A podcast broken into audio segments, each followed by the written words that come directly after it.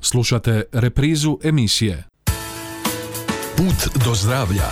Informacije, savjeti i preporuke za zdrav život. Utorkom u 13.30. Jer zdravlje zaslužuje našu najveću pozornost.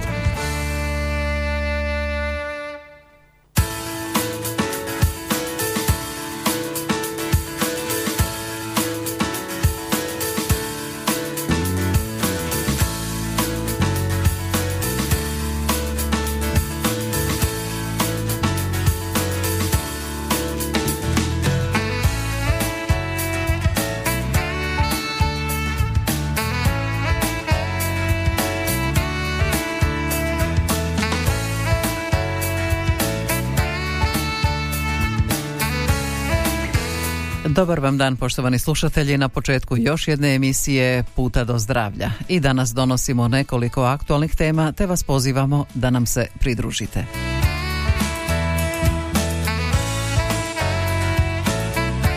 Put do zdravlja. Informacije, savjeti i preporuke za zdrav život.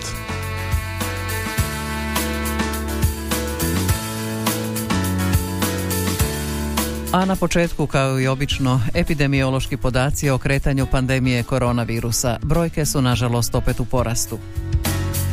U Kliničkom bolničkom centru Osijek i Nastavnom zavodu za javno zdravstvo Osječko-baranjske županije u posljednja 24 sata obrađeno je 348 uzoraka, od kojih je 75 bilo pozitivno na koronavirusa, među njima je 10 osoba s područja Đakova, dvije iz Trnave i po jedna s područja Strizivojne i Viškovaca.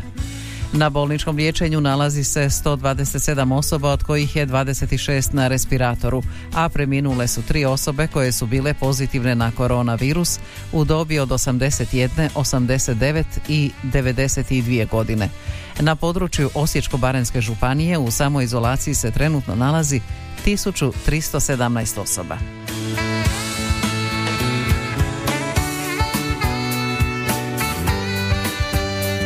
Do zdravlja.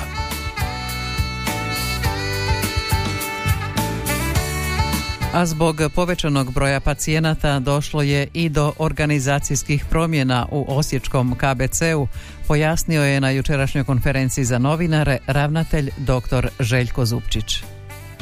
Mi smo sa jučerašnjim danom zbog povećanog broja pacijenata na respiratoru aktivirali još dodatnih 15 respiratora s današnjim danom također radi povećanja dostupnosti naših liječnika specijalista, pogotovo anestezijologa, reduciramo operacijski program za 36%. Prije dva tjedna smo aktivirali dodatne kapacitete za infektologiju na prostoru bivše klinike za psihijatriju, aktivirali smo 30 kreveta oni su sa jučerašnjim danom svi popunjeni, e, tako da vjerovatno sa ovim tjednom ćemo morati još dodatnih 30 kreveta na području bivše psihijatrije aktivirati, znači ukupno još 60 kreveta.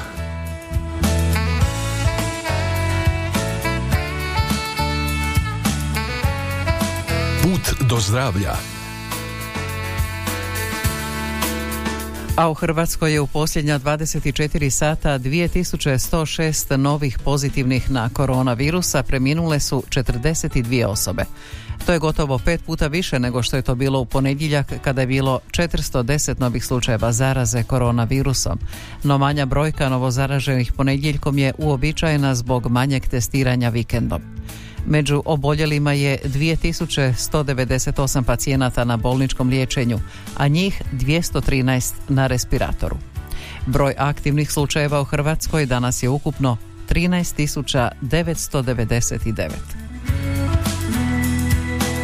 Među pacijentima oboljelima od COVID-19 sve je više mlađih, upozorio je jučer ravnatelj Osječkog KBC-a, a na sve veći broj oboljelih među mladima i to s teškom kliničkom slikom upozorava i Alemka Markotić, ravnateljica klinike za infektivne bolesti dr. Fran Mihaljević. I kod mlađih viđamo teške upale pluća i teške kliničke slike. Na odjelima imamo ljude od 25 ili 27 godina s teškim kliničkim slikama i s jednom nogom prema respiratoru, izjavila je Markotić u sinoćnjem središnjem dnevniku HTV-a. Naglasila je da doista nitko nije pošteđen ako bude izložen virusu.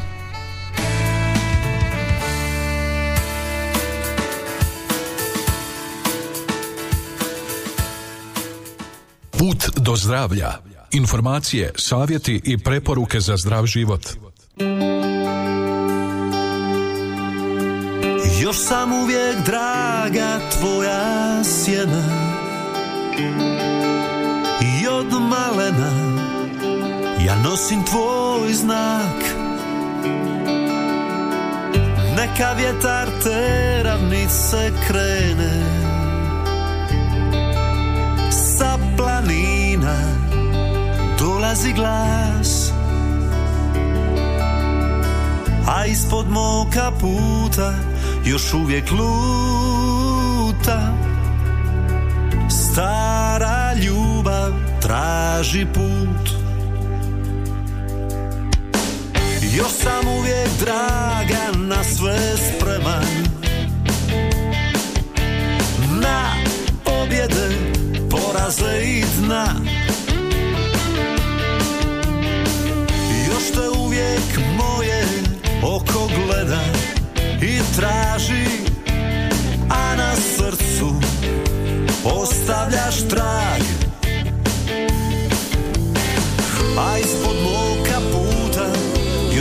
još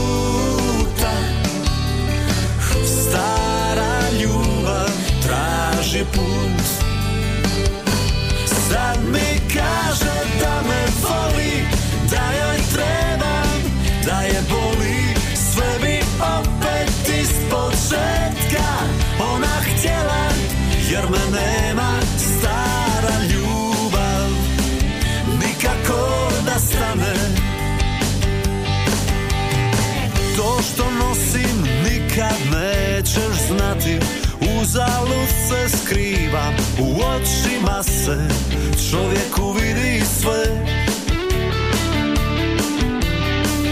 Još te uvijek moje oko gleda I traži.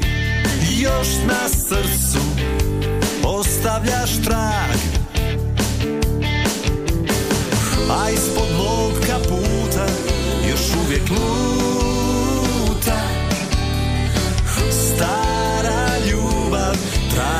put. Sad mi kaže da me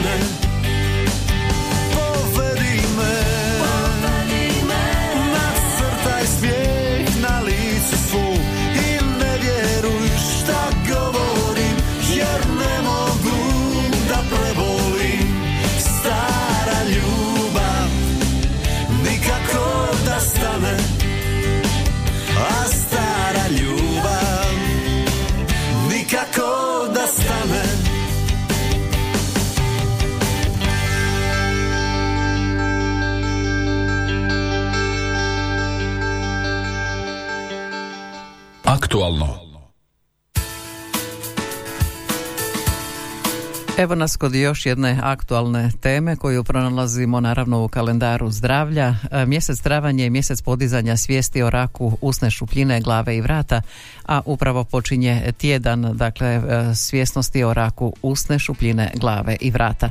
Radi se o jednom od najučestalijih tipova raka u Europi i u svijetu, a u Hrvatskoj godišnje oboli oko tisuću osoba. Uključuje skupinu malignih, malignih bolesti koje se najčešće razvijaju u sluznici koja pokriva gornji probavni i dišni sustav, uključujući usnice, usnu šupljinu, ždrijelo, grkljani i paranazalne sinuse. Karcinom usne šupljine može se otkriti u najranijem stadiju jednostavnim pregledom oralne sluznice. Radi se o promjenama koje su dostupne pregledu golim okom i vidljive tijekom uobičajenog stomatološkog pregleda. Sam pregled je neinvazivan, traje dvije minute, ne zahtjeva nikakvu posebnu opremu i nije neugodan za pacijenta. Činjenica da se više od polovice slučajeva otkrije u znapredovalom stadiju je i uzrok visoke smrtnosti. Karcinom usne šupljine u ranim stadijima ne izaziva nikakve tegobe. Simptomi počinju biti izraženi tek u uznapredovalom stadiju bolesti. Rak usne šupljine je planocelularni karcinom sluznice usne šupljine koji se češće javlja u muškaraca. Glavni rizični čimbenici za razvoj ovog karcinoma su pušenje i konzumacija alkohola. Rak usne šupljine najčešće je smješten na dnu usne šupljine, jeziku i iza kutnjaka. Rani rak usne šupljine ne stvara nikakve simptome, stoga se otkrije tek rutinskim stomatološkim pregledom. Kada se simptomi jave, vrlo vjerojatno je već došlo do širenja karcinoma u limfne čvorove, što uvelike otežava liječenje. Liječenje se provodi kirurgijom i radioterapijom, odnosno zračenjem. Karcinom usne šupljine inače jedan je od najčešćih malignih tumora glave i vrata. Rak usne šupljine češći je u muškaraca i čini oko 4% svih zločudnih tumora u muškaraca. Na osmom je mjestu i oko 2% u žena. Prosječna dob bolesnika s rakom usne šupljine je 62 godine. U Hrvatskoj od karcinoma usne šupljine godišnje umre između 300 i 400 ljudi što ga čini desetim uzročnikom smrti među malignim tumorima. A koji su uzroci raku usne šupljine?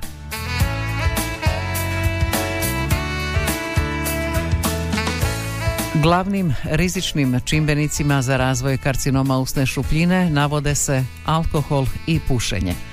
Pušači imaju 5 do 7 puta veći rizik za razvoj raka usne šupljine od nepušača. Duhanski dim sadrži brojne kancerogene koji se nakupljaju u sluznici i oštećuju DNA. S vremenom oštećenje genetskog materijala postaje nepovratno i dolazi do maligne transformacije. Istodobna konzumacija alkohola i duhanskog dima višestruko povećava rizik nastanka karcinoma usne šupljine. Osobe koje puše kutiju cigareta dnevno i uživaju više od 100 grama alkohola dnevno imaju čak 100 puta veći rizik od razvoja raka usne šupljine. Karcinom usne šupljine u početnom stadiju uglavnom ne stvara simptome. Zbog te činjenice više od pola bolesnika pri postavljanju dijagnoze već ima uznapredovali karcinom. Rak usne šupljine moguće je vidjeti golim okom, a izgleda kao ranica koja ne cijeli i naziva se ulkus, vrijed ili čir. Nije svaka ranica ustima u jednoj rak. Puno su češća, češće bezazlene tvorbe poput afti.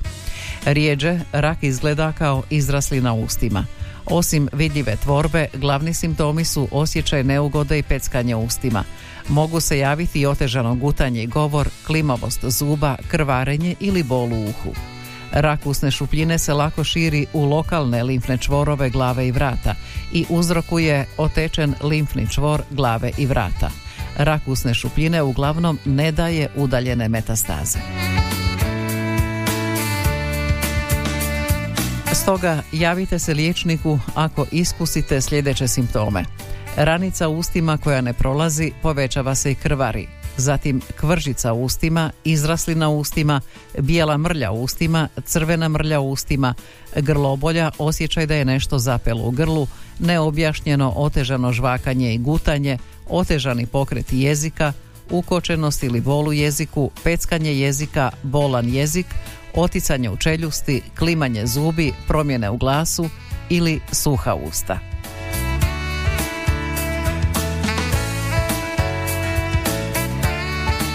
Dakle, rak usne šupljine može se vidjeti golim okom, to jest kliničkim pregledom sluznice usne šupljine. Lokacija raka usne šupljine su vidljive za vrijeme rutinskog stomatološkog pregleda koji traje svega nekoliko minuta i ne zahtjeva posebnu opremu.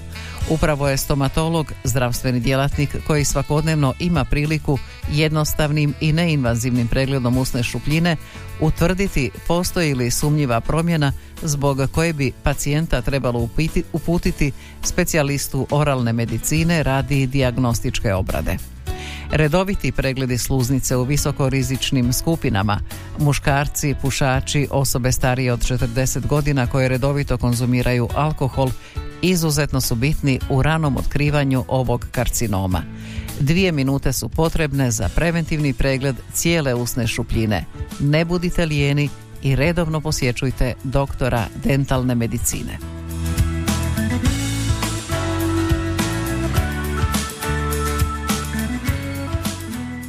Put do zdravlja.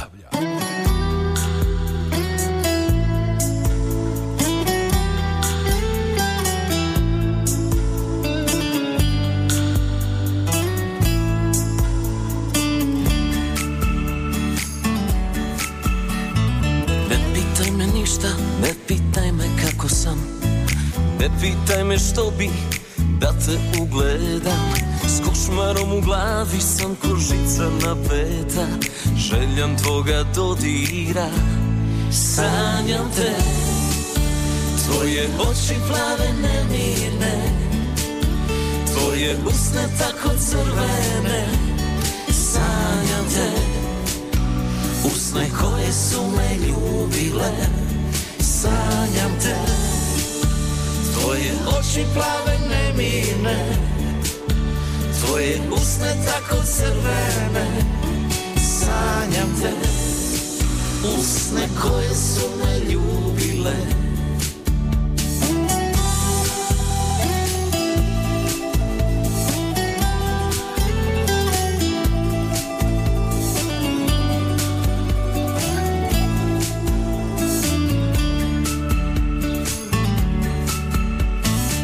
Pričaj mi kako, niti kad? Provjela si vrijeme, ja sam postario mlad. S jabukom u ruci, sjećam se i sad. Našeg prvog poljuca Sanjam te, tvoje oči plave nemirne. Tvoje usne tako crvene. Sanjam te. Usne koje su me ljubile Sanjam te.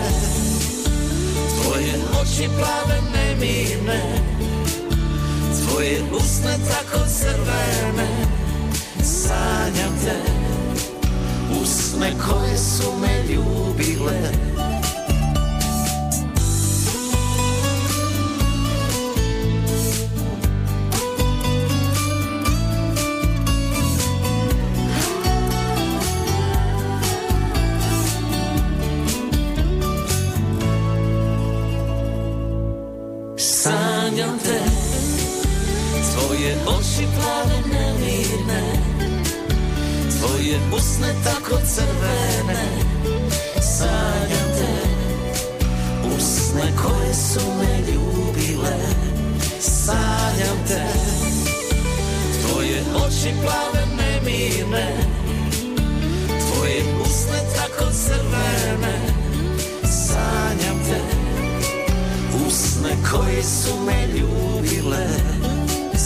sanjam te Usne koje su me ljubile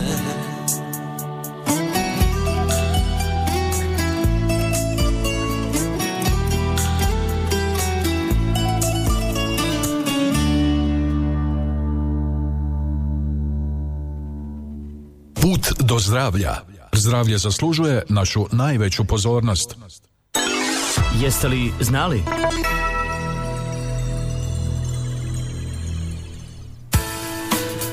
A neka istraživanja pokazuju da proljetna promjena vremena utječe i na povećanje učestalosti infarkta i moždanog udara, pa evo to je tema kojom se bavimo u nastavku emisije.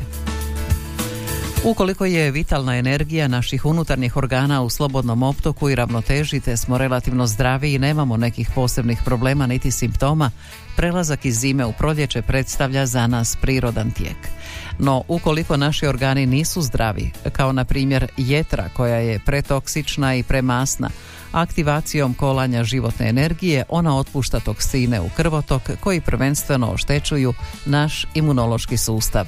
Zbog slabe imunologije podložni smo alergijskim, virusnim i bakterijskim bolestima, te može dovesti do poremećaja rada drugih organa a najčešće utječe na poremećaj rada već bolesne štitne žlijezde. Koža se jače masti, stvaraju se miteseri, javljaju akne, pojačavaju želučane tegobe, a dio toksina koji završava u krvotoku može dovesti do infarkta miokarda, pa i do moždanog udara. Naime, proljetna promjena vremena utječe i na povećanje učestalosti infarkta srčanih udara i primjećeno je da su na proljetne promjene osjetljivije žene. Infarkt miokarda ili srčani udar u pravilu pogađa osobe s razvijenom aterosklerozom krvnih žila. Uzrok srčanog udara je koronarna bolest koja zahvaća bilo koju koronarnu srčanu žilu. Ako se udar dogodio na jednoj žili, a pacijent se ne pridržava preporučenih mjera sekundarne prevencije liječenja, bolest može zahvatiti drugu žilu i dovesti ponovno do novog srčanog udara. Infarkt se može predvidjeti i spriječiti metodama intervencijske kardiologije. Koronografija daje prikaz prohodnosti svih koronarnih žila, na temelju kojeg se stent postavlja odmah ili se planiraju naknadni postupci kako ne bi nastale teže komplikacije u budućnosti. Samo postavljanje stenta nije liječenje koronarne bolesti. Ona se liječi lijekovima koji su pacijentu potrebni.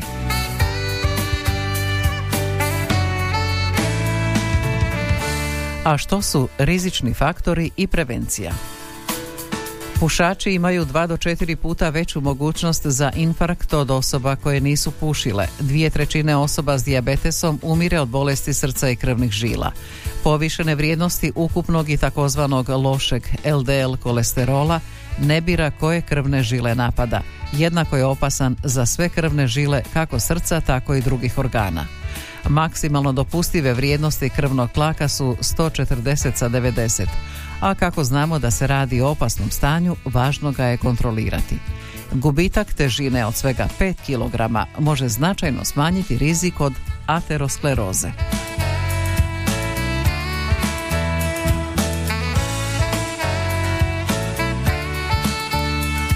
Osim infarkta miokarda, odnosno srčanog udara, tu je još i moždani udar kao prijetnja u proljeće.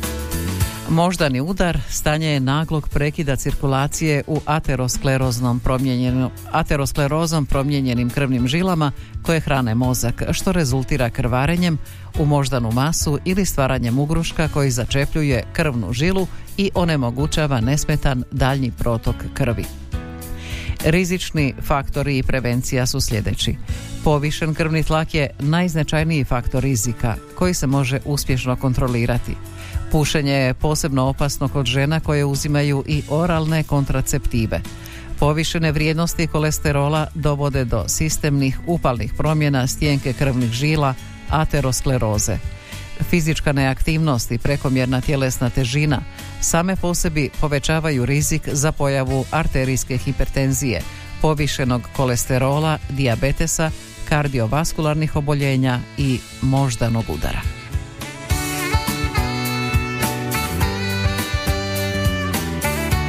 Do zdravlja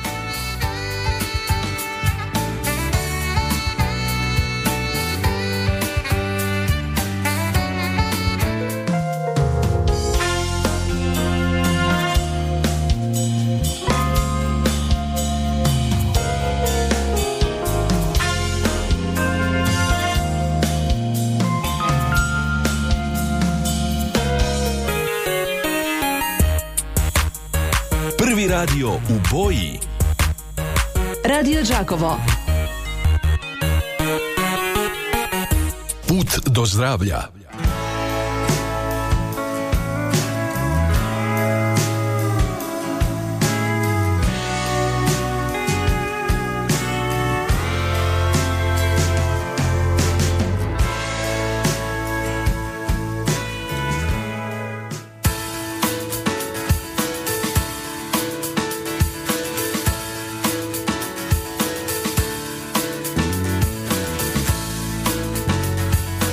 Nastavljamo dalje našim putem do zdravlja. Još je jedna aktualna tema pred nama i to uvijek aktualna, ne samo u proljeće, već u svakogodišnje doba, samo ovisno o tome e, moramo se prilagoditi odjevanjem i obuvanjem.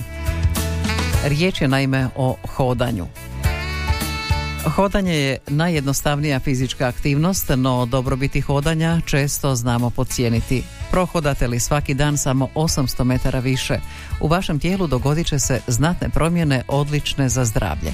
Da biste uspješno kontrolirali tjelesnu težinu i održavali zdravlje, dnevno biste trebali prohodati oko 10.000 koraka.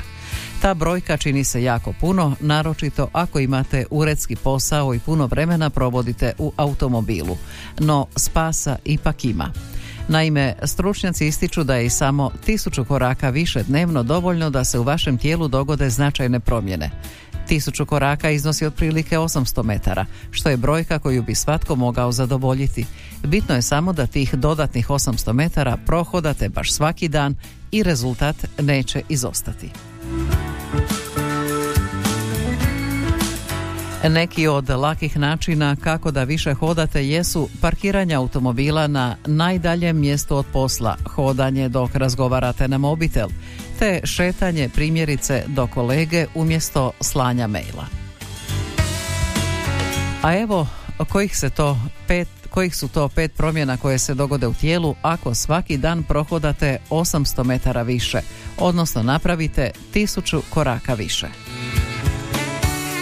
Prvo, srce će se manje naprezati i najmanja promjena iz sjedilačkog načina života u bavljenje i najjednostavnijom fizičkom aktivnošću kao što je hodanje znatno poboljšava zdravlje te smanjuje rizik od srčanih bolesti. Kretanje omogućava mišićima da jače pumpaju krv kroz tijelo, čime se smanjuju otkucaj srca, pa srce radi u normalnijem ritmu. Zatim smanjuje se rizik od moždanog udara jer povećanje fizičke aktivnosti direktno umanjuje rizik od moždanog udara, a pomaže i kontroliranju krvnog tlaka, što dodatno smanjuje rizik od moždanog udara. Znači dvostruki dobitak. Potom lakše mršavite i poboljšava se razina kolesterola. Hodanjem možda nećete brzo smršavjeti, ali nakon nekog vremena vidjet ćete rezultate. Prve rezultate možete vidjeti nakon otprilike 10 tjedana, čak i ako ste zadržali nezdrave navike, odnosno ako ste u životnim navikama promijenili samo količinu hodanja. Imate li visoku razinu lošeg kolesterola, tisuću koraka više dnevno, dovoljno je da to promijeni. Više kretanja potiče sagorjevanje kolesterola i drugih lipida u krvotoku, koji bi inače mogli oštetiti krvne žile. Zatim manje ćete biti pod stresom. Kratka, brza šetnja možda je i najbolji način da razbistrite glavu i riješite se stresa. Naime, dok se krećete, tijelo proizvodi kemikalije, endorfine odgovorne za dobro raspoloženje, te se istovremeno smanjuje razina kortizola, hormona stresa, zbog kojeg se možete osjećati loše i zbog kojeg se povećava rizik od mnoštva mentalnih i fizičkih zdravstvenih problema. Potom kosti će vam ojačati. Bilo kakva aktivnost u kojoj su kosti pod pritiskom težine tijela pridonosi jačanju kostiju i smanjuje rizik od osteoporoze. To se događa zbog toga što se kosti pri nošenju težine tijela više naprežu i na taj način jačaju. Takav pritisak na kosti također potiče stvaranje novih stanica u kostima.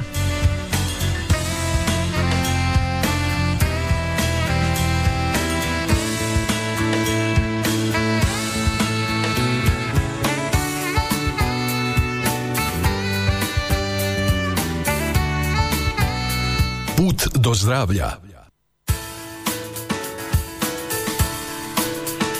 I evo tako smo uz različite teme i aktualnosti stigli do kraja današnjega puta do zdravlja.